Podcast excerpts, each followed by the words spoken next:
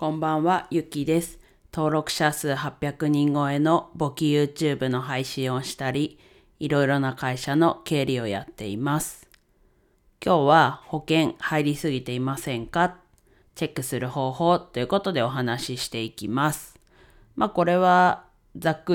まずはざっくりのチェック方法としては、まずそもそも保険ってどういう時に入るのかと。強制的に入る保険はちょっと置いといたとして、任意で入る、自分で入る、入らない、決める保険は、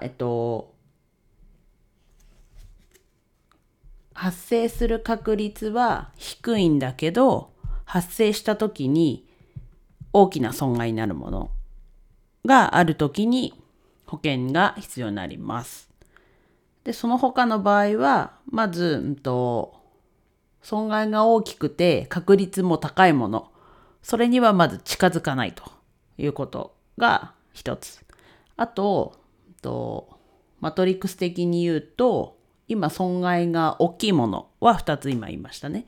で、損害が小さくて確率も低いものに対しては貯金で対応すると。で、あとは発生確率が高いんだけど、損害が小さいもの、これも貯金で対応すると。なので最初に言った確率が低くて損害が大きいものに保険をかけます。で、やっぱり社会人になると保険入るのが当たり前というかな風潮があると思うんですけど、そこのところをしっかりと把握する。でもそもそも公的保険、健康保険だったりがどういうものをカバーしているのかっていうことを把握する必要があります。で、今日は一冊紹介したいんですけど、両学長のお金の大学っていうフルカラーの本なんですけど、今もう100万冊突破してる本なんですが、自分も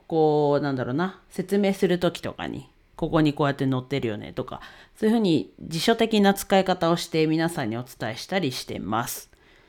で、これはどっちかっていうと、最近も紹介しましたけど、税理士の大河内先生と漫画家の安寿先生のお金のお守り本。そっちはお金の初学者に対しての本なんですが、こっちは実践的なお金の話なので、初歩的な部分が理解した上で読むとすごいしっくりくるのかなっていう本ではあるんですが、ここにも要所要所はね、初めての人でも読んだ方がいいなっていうところがあるので、今日 URL お金の大学とお金の守り本両方貼っとくんですけど、今日は保険の入りすぎのところを切り口にお話ししたんですが、他にも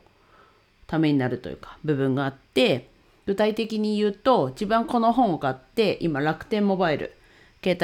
バイルなんですけど、この本を読んで、楽天モバイルにしようって思ったんですね。で、その時は1年間無料の時期でもあったんですよ。なので、1年間ね、ただで携帯使えるって、そもそもね、得しかないじゃないですか。で、そこで0円だったら、ちょっとぐらい電波が悪かったりしても、ちょっとぐらいだったらなんとかなるなっていうところも後押しされて、それにしました。で、今も多少電波悪くてもいっかっていう風になるようにはなって、それよりやっぱり変えがたい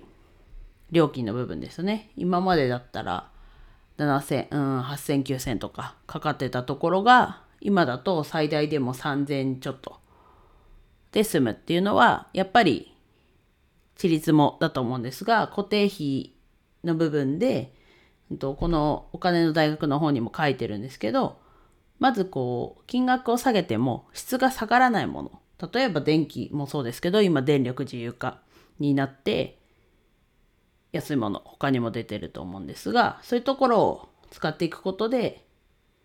支出をまず抑えると、それも固定費の大きいところからっていう話も載ってるので、この保険の切り口で、さっきも言いましたけど、保険の切り口で今日お話ししたんですが、他の部分もためになる部分があるので、ぜひ覗いてみて。自分は実際の本の方がこれはおすすめですね。で、自分も Kindle で最初買ったんですが、パソコンで Kindle で読む分には見開きで見えるのでいいんですけど、ちょっと Kindle だとパソコン以外だとちょっとちっちゃくなるので、本で読むことをおすすめします。